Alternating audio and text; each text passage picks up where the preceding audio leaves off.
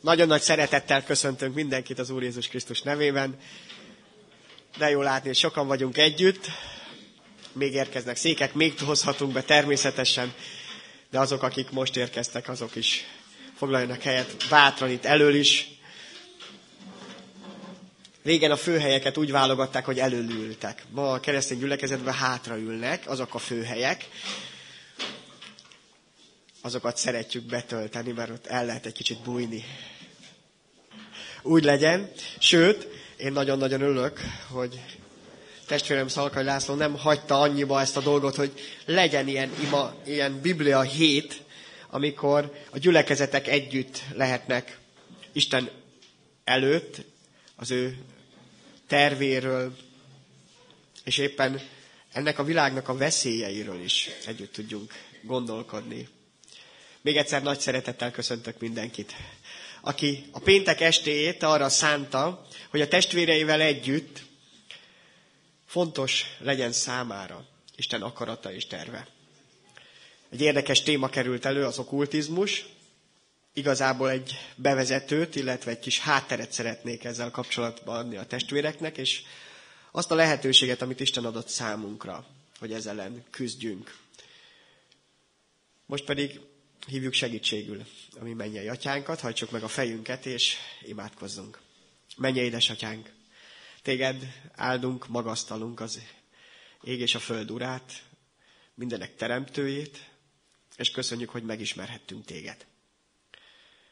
Köszönjük azt, hogy nálad biztos védelmünk van. Köszönjük azt, hogy veled az ördög minden mesterkedését legyőzhetjük. Köszönjük azt, hogy feletted nem úr semmilyen sötét hatalom. Köszönjük azt, hogy benned találtunk bizalmat, rejtek helyet, és benned bízunk most is. Szeretnénk nem egyszerűen szörnyülködni azon, ami a világban van, vagy volt, vagy lesz, hanem téged dicsérni és magasztalni. A te nevedben, és veled együtt küzdeni. Azért, amit te hoztál el erre a világra, te teremtettél bele a szeretetet, a jóságot, a reménységet, a hitet. Áldott legyél ezért, és áldott legyél azért az üzenetért, amit a szívünkbe akarsz táplálni. Az Úr Jézus Krisztus nevében köszönjük ezt. Amen. Hát ez a mi szerencsénk, ha így mondhatjuk, hogy az Úr irgalma ilyen hatalmas. Hogy eljutott hozzánk kétezer-tizennégybe is, ide Sziget-Szent Miklósra, Magyarországra, és nem hogy csak irgalomban részesített bennünket, megsegített, hanem még feladatokat is bízott ránk. Ráadásul olyan feladatot, ami messze meghaladja a képességeinket. Akkor Jézus azt mondta nekünk, hogy ti vagytok a világ világossága, akkor egy döbbenetes célt tűzött ki elénk. Ti vagytok a világ világossága. Hát hogy lehet ez, Uram? Ki vagyok én, hogy én legyek a világ világossága? Szóval úgy lassan összerakódik a kép, amikor Jézus elmondja, hogy én vagyok a világ világossága. És ha Jézus Krisztus bennünk él, az ő lelke, az ő szelleme, akkor egyszerűen nem tehetjük meg, hogy elrejtjük. A bennünk élő Jézus Krisztust, a bennünk élő világosságot, a világ világosságát. Ugye, de világosság azért van, mert van sötétség. És az okkultizmus, a ma estének a témája, igazából erről a sötétségről szól. Azt előre el szeretném mondani, hogy ne várja senki, hogy részletekben menőkig tudjak erről beszélni, vagy akár tanítani is. Ezek a napok, az elmúlt napok bibliaórákként lettek meghirdetve, és a mai estét is így szeretném a testvérek elé hozni. Isten igének a szemszögéből szeretném, ha látnánk, belelátnánk, meglátnánk, hogy mi is van az okkultizmus mögött, és minden ide tartozó praktika mögött, hogy a sátán benne csapjon bennünket.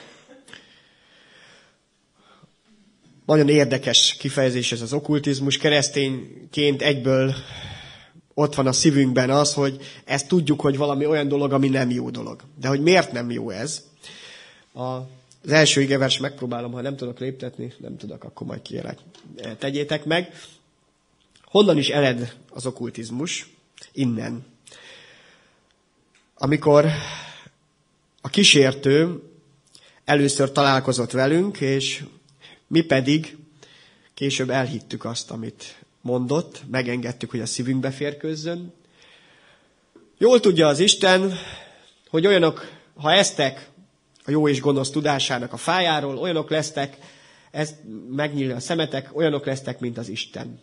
Tudni fogjátok, mi a jó és mi a rossz. Olyanok lesztek, mint az Isten. Teremtményként inkább azt szerettük volna, hogy mi legyünk az Istenek. És ki mondta ezt? Az ősi kígyó, a sátán, a kísértő, a gonosz, akiről úgy olvasunk a Bibliában, hogy az a célja, hogy, és mivel ember gyűlölő, hogy az embert tönkre tegye. Persze ezt úgy próbálja megtenni, hogy be tudjon közbe csapni bennünket, hiszen itt olyan mézes-mázosan kérdezett, hogy elhittük neki. Pedig a célja az volt, hogy az Istentől elszakítson bennünket. Hogy ne maradjunk abban a kivételes, kiváltságos helyzetben, amit az Isten nekünk megadott a teremtéstől kezdve. Mondjuk a következő diára majd.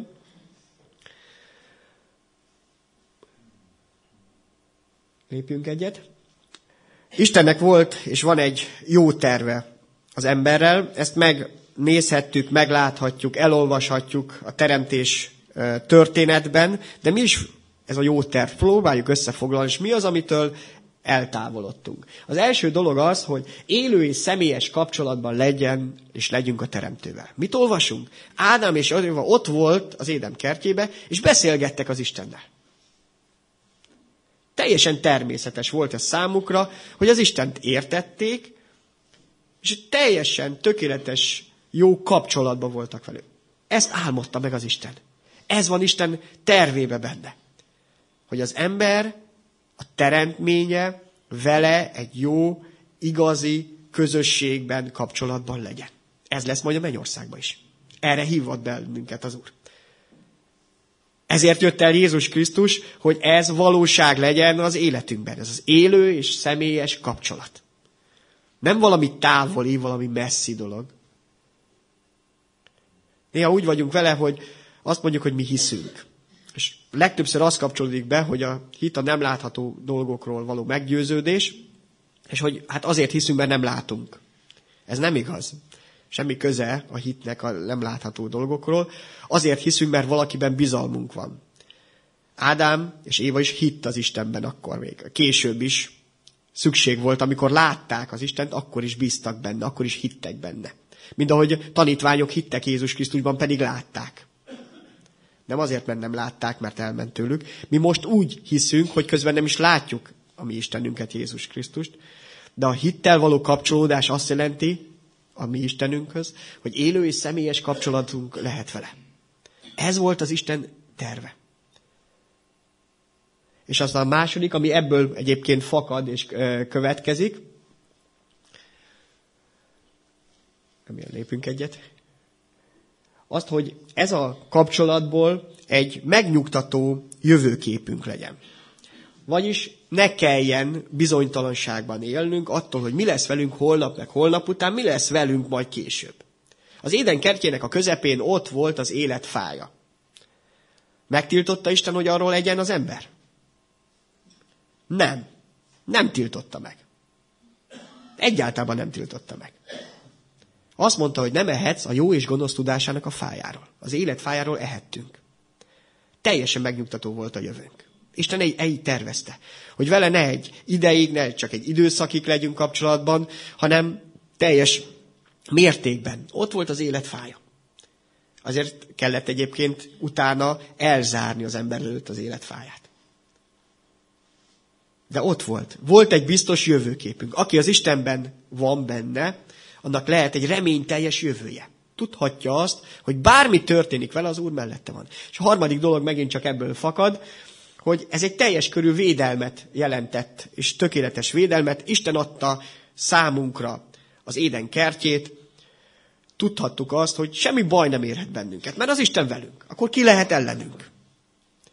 Na ez a rend borult fel. Isten jó terve borult fel azzal, hogy Isten helyett a Sátánra hallgattunk, a kísértőre hallgattunk, és ennek következménye lett. Elszakadtunk minden területen. Nézzük meg, hogy milyen következmény lett.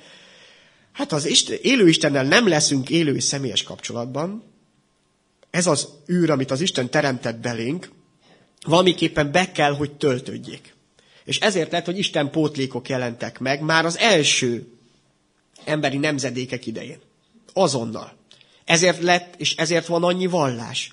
Mert szükségünk van valamilyen kapcsolatra, ezt, hogy ha nincs valódi és élő kapcsolatom az élő Isten, akkor keresek valami mást. Így születtek a bálványok, így töltötték be a történelem során a bálványimádások, különböző hitek, istenpótlékok az emberiség életét. Aztán a második rész helyett, a megnyugtató és biztos jövőkép helyett, pedig ha Isten ezt nem tudta és nem biztosította, kiléptünk ebből a jövőképből, amit az Isten adott számunkra, egy örök életről, az élet fájából, mit tettünk, elkezdtük Isten nélkül keresni a jövőt. Megpróbáltunk az Istenen kívül is valami biztonságot keresni. Hogy hát, ha valaki megmondja nekünk az Istenen kívül, hogy mi lesz holnap. Meg holnap után mi lesz velünk, és akkor kialakult a jóslás, és mindaz, ami ezzel kapcsolatos, amikor Isten nélkül keresi valaki azt, hogy biztos legyen a jövő, tudja azt, hogy mit fog történni holnap. És a tökéletes és teljes védelem, ha nem az Isten adja meg, nem valóságos segítséget ad számunkra, akkor valahogy Isten nélkül próbáljuk meg. Így lett a mágia. Ugye a fehér mágia, ami erőleg arról szolgálna, hogy önmagunkat megvédjük másoktól, a fekete mágia pedig az, amely másoknak a rontására van, hogy mások ellen forduljon, ugye gondoljunk Bálámra is, akit ezért hívtak el, hogy ezzel a fekete mágiával győzze le Izraelt, akkor, akkor kell valami más pótlékot keresni. Ha az Isten védelme nincs velünk, akkor valamit ehelyett kell keresnünk. Ez az okkultizmusnak a gyökere. Minden társadalomban ott van, különböző formában. Mert ha az élő Istennel nincs kapcsolatunk, nincs vele együtt egy reménységünk, és egy jövőképünk, és egy védelmünk, akkor ehelyett valamibe kapaszkodnunk kell. Természetesen a bálványimádás beletartozik az, hogy valaki a pénzben keresi például ezt a védelmet. És sok minden másba. De az okkultizmusnak a gyökere mind-mind itt található. Köszönöm, menjünk tovább. Következő diára majd. Maga az okkultizmusnak a kifejezése, az egy latin kifejezés, azt jelenti, hogy rejtett, rejtélyes, titkos, természetfeletti, tudományosan megmagyarázhatatlan, és menjünk egy diát. Ugyanennek a görögnek kifejezése a misztérion, ez talán ismerős több helyen, ebből lett a misztika, vagy a misztikus dolgok. Tehát titkos, természetfeletti, rejtélyes, rejtett dolgokról beszél.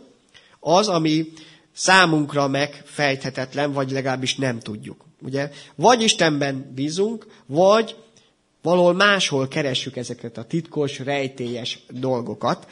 És itt jön be a nagy kérdés, hogy mennyire a világ, és mennyire csak a, a Isten nélküli ö, társadalomra jellemző ezért ez a, a miszticizmus, vagy éppen az okkult dolgok, és mennyire kerül be akár a kereszténységnek az élet terében is.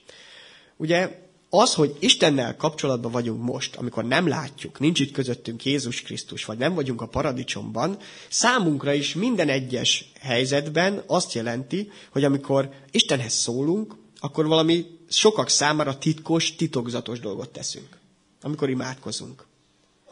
Mi a különbség akkor a mi természetfeletti kapcsolatunkban, és az okkult dolgokkal kapcsolatban mi a különbség? Mi az, ami mássá teszi?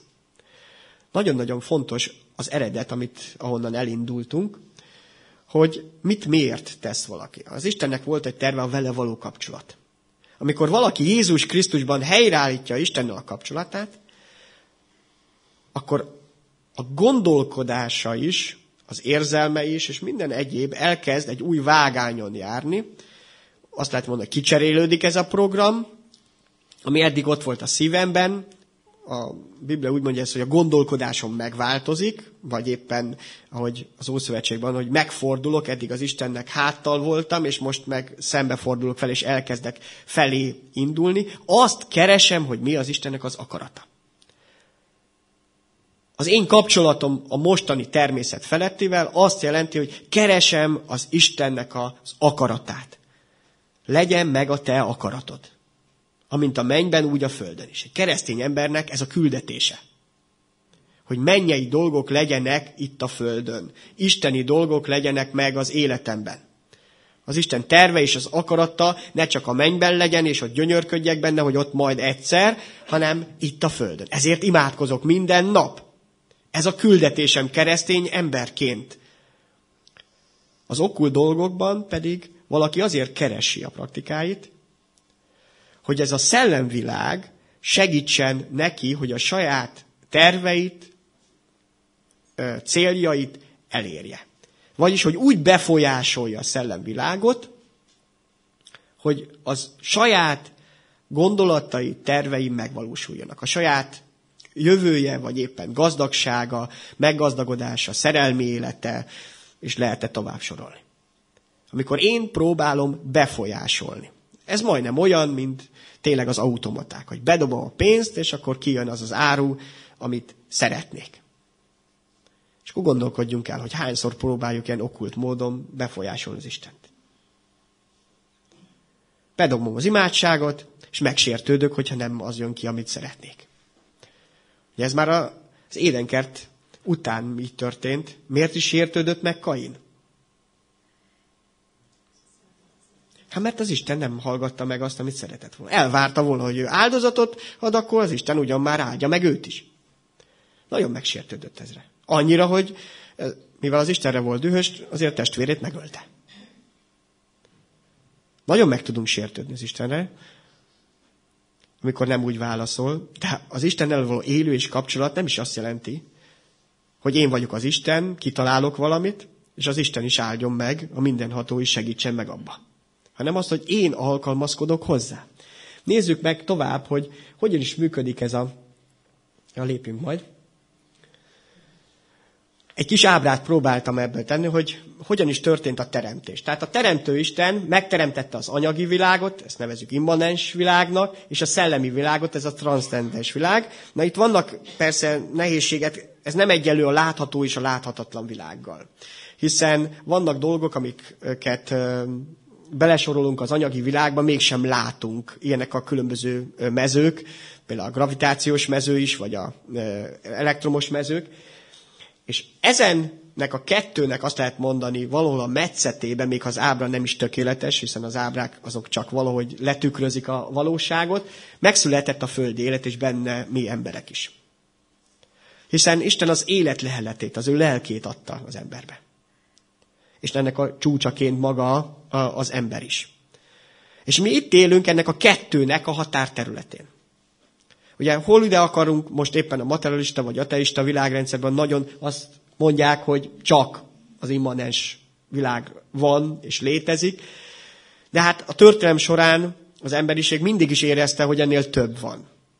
Már csak az élet miatt is.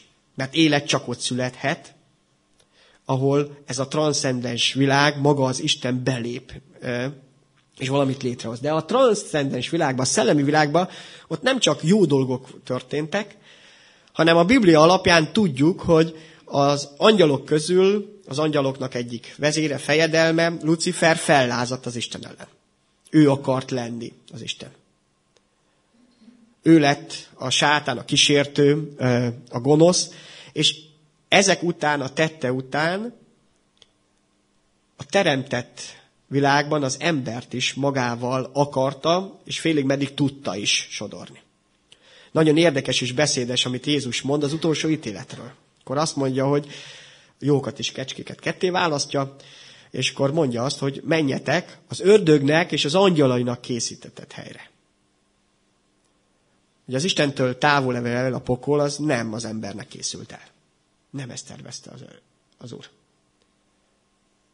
az ördögnek és az angyalnak készített helyre. De sajnos sokan fogják követni, azért, mert az Isten helyett valami egészen mást választottak, és ez a, ez a látható, láthatatlan világban, hogy hogyan is tudjuk megélni ezt az életünket. Hogyan tudjuk valóságosá tenni azt, hogy Isten itt van köztünk. Ami Immanuel, amikor megjelent Jézus Krisztus testben közöttünk. És közben azért jött el, hogy a sátán munkáit lerombolja, lerontsa. Hogy semmisé tegye. Mert nagy kérdés, hogy mekkora hatalma van az ördögnek, a sátánnak itt a földön. Mennyire övé a föld? Ugye amikor Jézus Krisztust, a mi Urunkat megkísértette, akkor azt mondta, hogy az enyém minden. Minden gazdagsága, hatalma. Neked adom, ha leborulva imádsz engem. Jézus azt mondja, hogy egyedül az Istent imád. De nem mondta azt, hogy nem valós az, hogy hatalma van az ördögnek. Az ördögnek nagy hatalma van itt a földön. Rajtunk embereken keresztül. A bűn miatt az, hogy Isten helyett őt választottuk, ráhallgattunk, az ördögnek igenis van hatalma. Nem most a huszonegyedik században, hanem az emberiség történelmében végig. Ezért kell megértenünk, hogy minden okkult dolog mögött, ami az Istenen kívül keresi a különböző természetfeletti beavatkozásokat, gyógyulásokat, jó jövőbe való látóképességeket, vagy a halottaknak a megszólaltatását, mind mögött az ördög van. Különböző formákban. Akkor is, hogyha ez nagyon tetszetős, akkor is, hogyha még ez valami nagyon szép mázzal van leöntve. Minden mögött ott van a kísértő. Mert az a célja, hogy elválasszon bennünket az Istentől, ezzel együtt elválasszon bennünket az élettől, a valódi élettől. Most nézzünk meg egy pár e, dolgot, ami következő diát menjünk. A történelemben különböző területei, elnevezései, kifejezései voltak, vannak az okkultizmusnak, illetve annak, hogy hogyan jelent meg. Már a bibliai korban a gnózis, a gnostikusok megjelentek, Pál apostolnak már kellett ezekkel hadakozni, mert a kereszténységen belül is megjelent ez. Azt mondja, nem elég, hogy valami élő kapcsolatod lehet Jézussal, belép az életedben, és a Szentlélek elkezdi az uralmát a, a, az életedben, és te a Szentlélek temploma leszel, hanem van valami, ami titokzatos dolog, valami titkos dolog, amit csak benfentesek tudhatnak, és azt kell megtudnod, akkor leszel igazán ilyen. Akkor leszel olyan, aki az Isten titkait ismered. Most éppen összeszedtem a, a leveleket, amit az elmúlt napokban érkeztek, és nem csak levelek érkeztek, hanem a Jehova Tanúinak is az egyik újságát betették. Hát tipikusan ez. Hogyha tudod azt, hogy mit mond az őrtorony, meg hogy majd ismered azt, amikor ez a lényege, ez a gnózis, ez az ismeret. Ez teljesen okkult dolog. Természetesen szerintem a Jehova Tanúinak a tanítása is. Egy természet. Akkor is, hogyha van benne olyan szép dolog, mintha olyan lenne. Ez a legrosszabb egyébként, amikor úgy látszik, mintha az valami nagyon szép lenne, és úgy is tálalják, és közben pedig teljesen elválaszt az Isten szeretetétől. Az élő Istennel való kapcsolattól.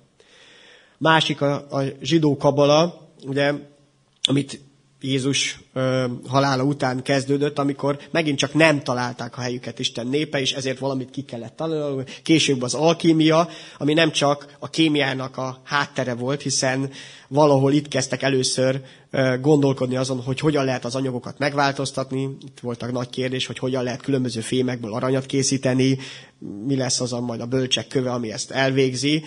Közben pedig az volt a kérdés, mellette, ennek a filozófiája, a háttere, a szellemi háttere, hogy hogyan lehetünk olyan, mint az Isten, hogyan lehet mindenkiből majd Isten, olyanok lesznek, mint az Isten.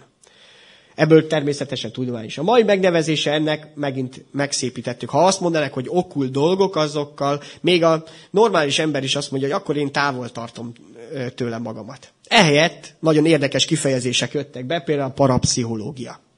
Hogy ami eredetileg talán azt mondaná, hogy megmagyarázza ezeket a jelenségeket, hogy miért is lehetnek ezek valóságosak.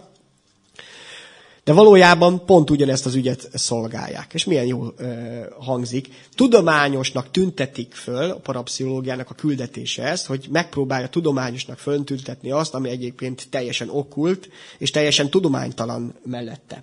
Akkor az ezoterika. Hát be kell ültni a, a számítógépbe, a keresőbe, tele van Magyarországon is különböző ezoterikus dolgokkal a világ. Ez ugyanaz, egy másik névvel az okkultizmus. Amikor ezt a szellemi befolyásolást szeretnénk valóságosan most a mi életünkre is megtenni. Ez elkezdve a gyógyítás, különböző testi betegségeknek a gyógyításától, különböző segítséget, hogy éppen talán a lakásunkban hogyan legyen még nagyobb békesség vagy rend. Tehát egy olyan vágy, amit Isten nélkül valamilyen szellemi háttérrel próbálnak megeladni. De ezt olyan szép kifejezésekkel, annyira jónak tűnő, tudományosan, megalapozottnak mondott dolgokkal, ami teljesen megvakíthatja az embereket. És azt mondják, hogy hát tényleg, hú, milyen csodálatos dolog ez. Hát ezt kell csinálni. És előbb-utóbb teljesen ennek a bűvkörébe kerülhet az ember. És a legrosszabb nem is ez, hanem az, hogy ezzel együtt egyre jobban távolodik az Istentől. És még a legutolsó stádium az, amikor valaki tényleg valóságosan démoni befolyás alá kerülhet. Ezek a praktikák révén. A New Age meg egy gyűjtőfogalom mindennek a praktikáknak a, a hátterében, amely ott van minden mögött, és most összefoglaló néven talán összegyűjti azokat a területeket, amik ezek az okkult praktikát jelenti. Ilyen például a Scientológiai Egyház is, amit Magyarországon is már pereltek, meg minden, mégis növekszik. Mégis sokakat becsap, és mégis sokakat behálóz. De mint keresztény ember, mit tudunk ezekkel tenni? Azon kívül, hogy tudjuk, hogy e mögött igen, az ördög praktikái vannak. És igenis, amikor különböző gyógyításokat ajánlanak neked alternatív módon, hogy a lábad, a hátad, meg így, meg úgy majd, majd meggyógyul, csak menj el ilyen-olyan masszázsra, vagy ilyen helyekre, akkor igenis kell tudnod, utána kell nézni, hogy mi van mögötte. Hogy az tényleg egy egyszerű gyógyításról van szó, vagy valami olyan ezoterikusnak mondott, vagy éppen egyéb más névvel illetett dolog, ami mögött már szellemi dolgok vannak. Olyanok, amit nem szabad, hogy az életünkbe bekerüljenek. De miért is nem? Miért van az, hogy Isten ennyire tilt bennünket? Menjünk tovább. Nagyon-nagyon erőteljes az a tiltás, amit az Isten népe kapott ezzel a kapuval kapcsolatban. Ez az okkult, ezoterikus, misztikus kapuval kapcsolatban. Ne legyen köztetek olyan, aki fiát vagy lányát áldozatul elégeti, ne legyen varázslástűző, se jelmagyarázoló, kuruzsló, vagy igéző, ne legyen átokmondó, se szellemidéző, se jövendőmondó, se halottaktól tudakodózódó, mert utálatos az Úr előtt mindaz, aki ilyet cselekszik. Ezek miatt, az utálatos dolgok miatt űzi ki előled ezeket az Istened, az Úr. Légy fedhetetlen Istened az Úr előtt. Miért ilyen kemény Isten igéje ezekkel kapcsolatban? Miért olyan egyértelmű, és nincs, nincs kompromisszum? Nincs olyan, hogy egy picit azért be lehet menni. Azért, mert aki ezen elindul, az az Istentől fog eltávolodni. Vagy fordítva, aki Istentől eltávolodik, azok belekerülhetnek ilyenbe. Gondoljunk Saul királyra, az első királyra, Izrael első királyára. Isten választotta őt ki, Sámuelen keresztül, jól indult, aztán beleesett az engedetlenségnek a csapdájába. Amiből lett volna megtérése, mint ahogyan Dávidnak is volt lehetősége arra, hogy helyreálljon királyként. Pedig szörnyű bűnt követett el. Saul ehhez képest sokkal kisebb bűnt követett el. Isten mondta, hogy mit tegyen, nem tette. De ahelyett, hogy helyreállította volna a kapcsolatát az Istennel, ahelyett csak az volt a fontos számára, hogy az emberek előtt minden rendben legyen. Ugye Sámuel ezt kérte, hogy azért legalább gyere ki velem, hogy lássák az emberek, hogy minden rendben van. És nincs semmi baj. Tehát Isten megüzentelek, hogy többet ért az engedelmesség minden áldozatnál. Elvesztette az Istennel való élő kapcsolatát. Később gonosz lélek is megszállta. Olvasunk róla. És mihez folyamodott? Amikor már semmi más lehetősége nem volt, már Sámuel is úgymond meghalt. Elment halott idézőhöz, akit egyébként őket, előtte ő e, írtott ki az országból, mert nem volt az Istennel élő kapcsolata. Valamit keresnie kellett. Ez az Istentől való eltávolodásnak a jele. És ezért van az, hogy az életünkben ez nem játékszer. Hogy azért belemehetek ilyen dolgokba. Nem olyan, hogy egy kicsit megígettem magam. Ez mindenkit megíget.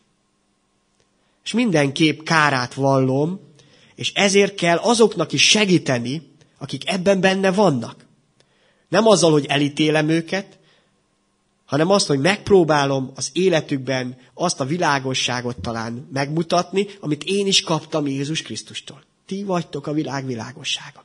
Ki segíthetne ennek a világnak az okkultizmus fertőjében, hanem mi, akikben ott él Jézus Krisztus.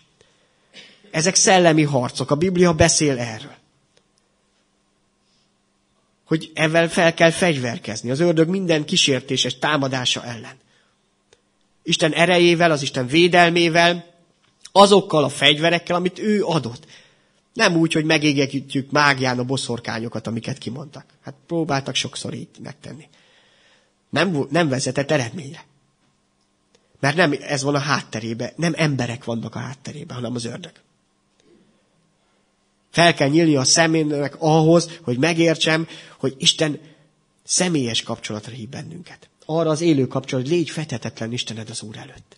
Légy velem, én megáldalak, megvédelek, biztos jövőt adok neked. Nem kell máshoz fordulnod.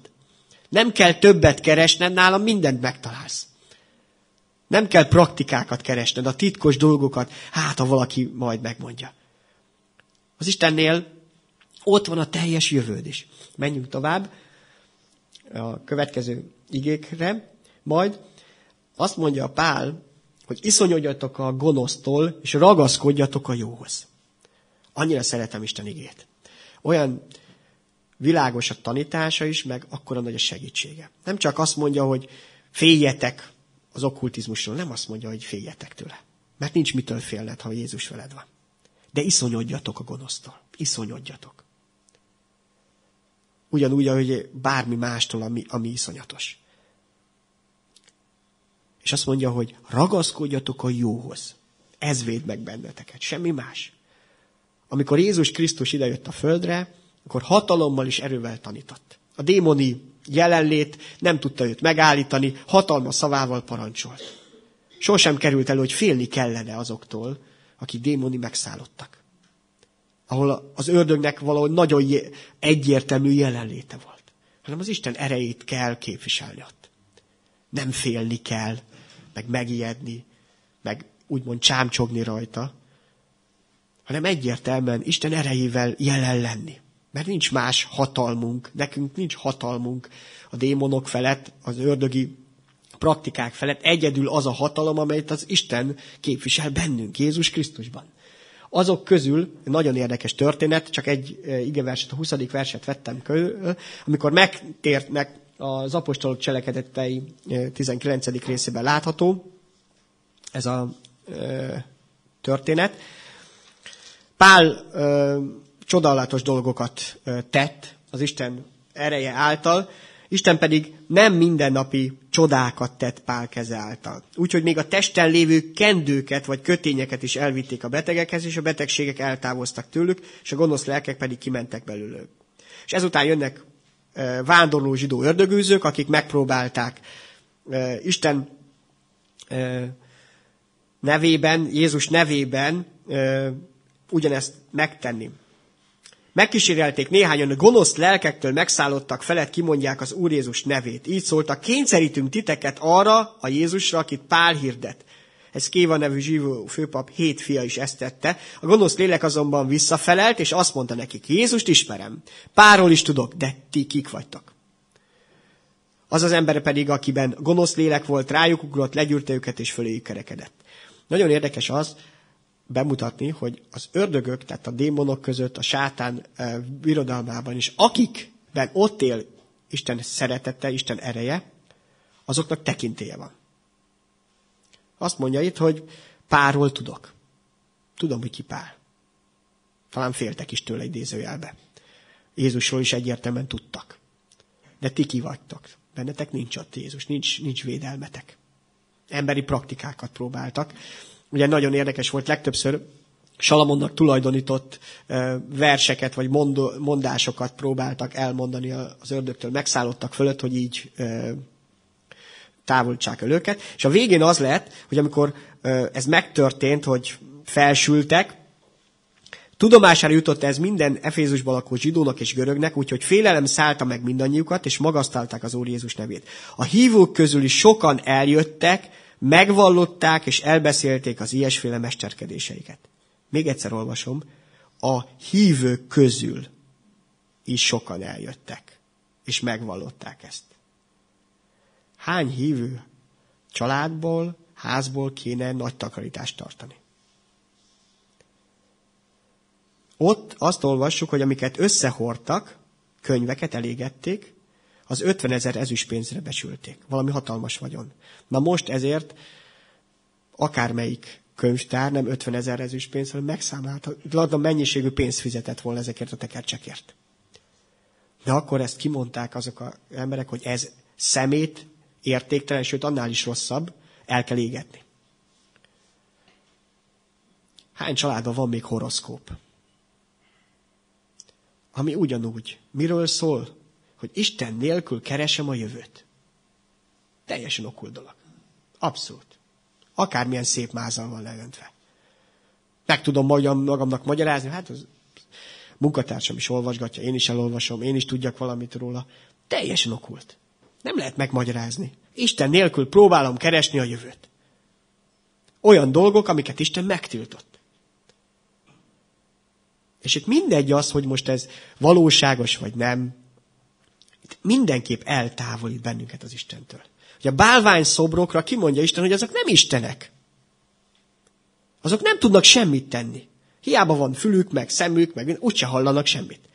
Mégis szellemileg ott van mögötte az ördög. Maga a bálványszobor semmit nem tud tenni. Az a horoszkóp semmit nem tud tenni. Legtöbbször nagy hülyeség az egész. De azzal, hogy a szívedet odafor, elfordítja az Istentől, már is az ördög volt ott mögötte, és elvégezte azt, amit ő akart. Hány olyan könyvet kéne dobni? És elégetni.